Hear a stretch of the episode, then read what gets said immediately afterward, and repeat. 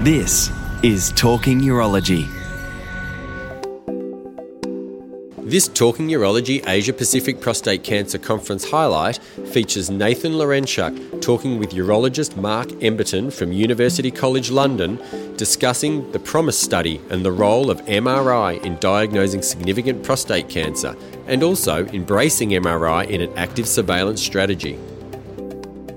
So I'm Mark Emberton. Um, I'm Professor of uh, Urology at uh, University College London.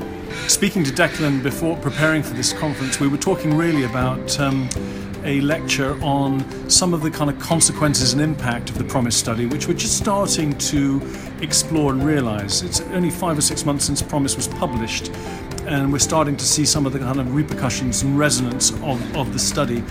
And the criticisms of the study are starting to appear in the literature.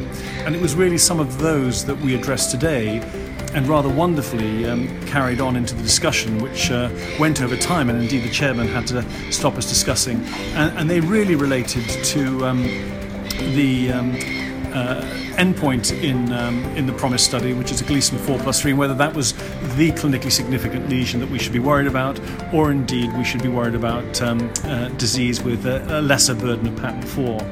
Uh, the other issue was uh, that we discussed was embracing MRI in active surveillance strategies. Uh, and that discussion really got uh, relatively advanced in terms of men with normal MRIs, who I think we all agree are pretty low risk, compared to men with lesions. And there was some in- interesting discussion with some of the panelists, including Jonathan Epstein, about how this might play out in the future. So I think the um, concluding remarks for the panel is that MRI will improve our risk stratification. Um, and therefore will improve our ability to select men for active surveillance, uh, but also I think will improve our ability to assess status over time, uh, which again uh, will uh, allow us to identify those men um, who are truly progressing. Talking Urology at APCC, proudly supported by Ipsen.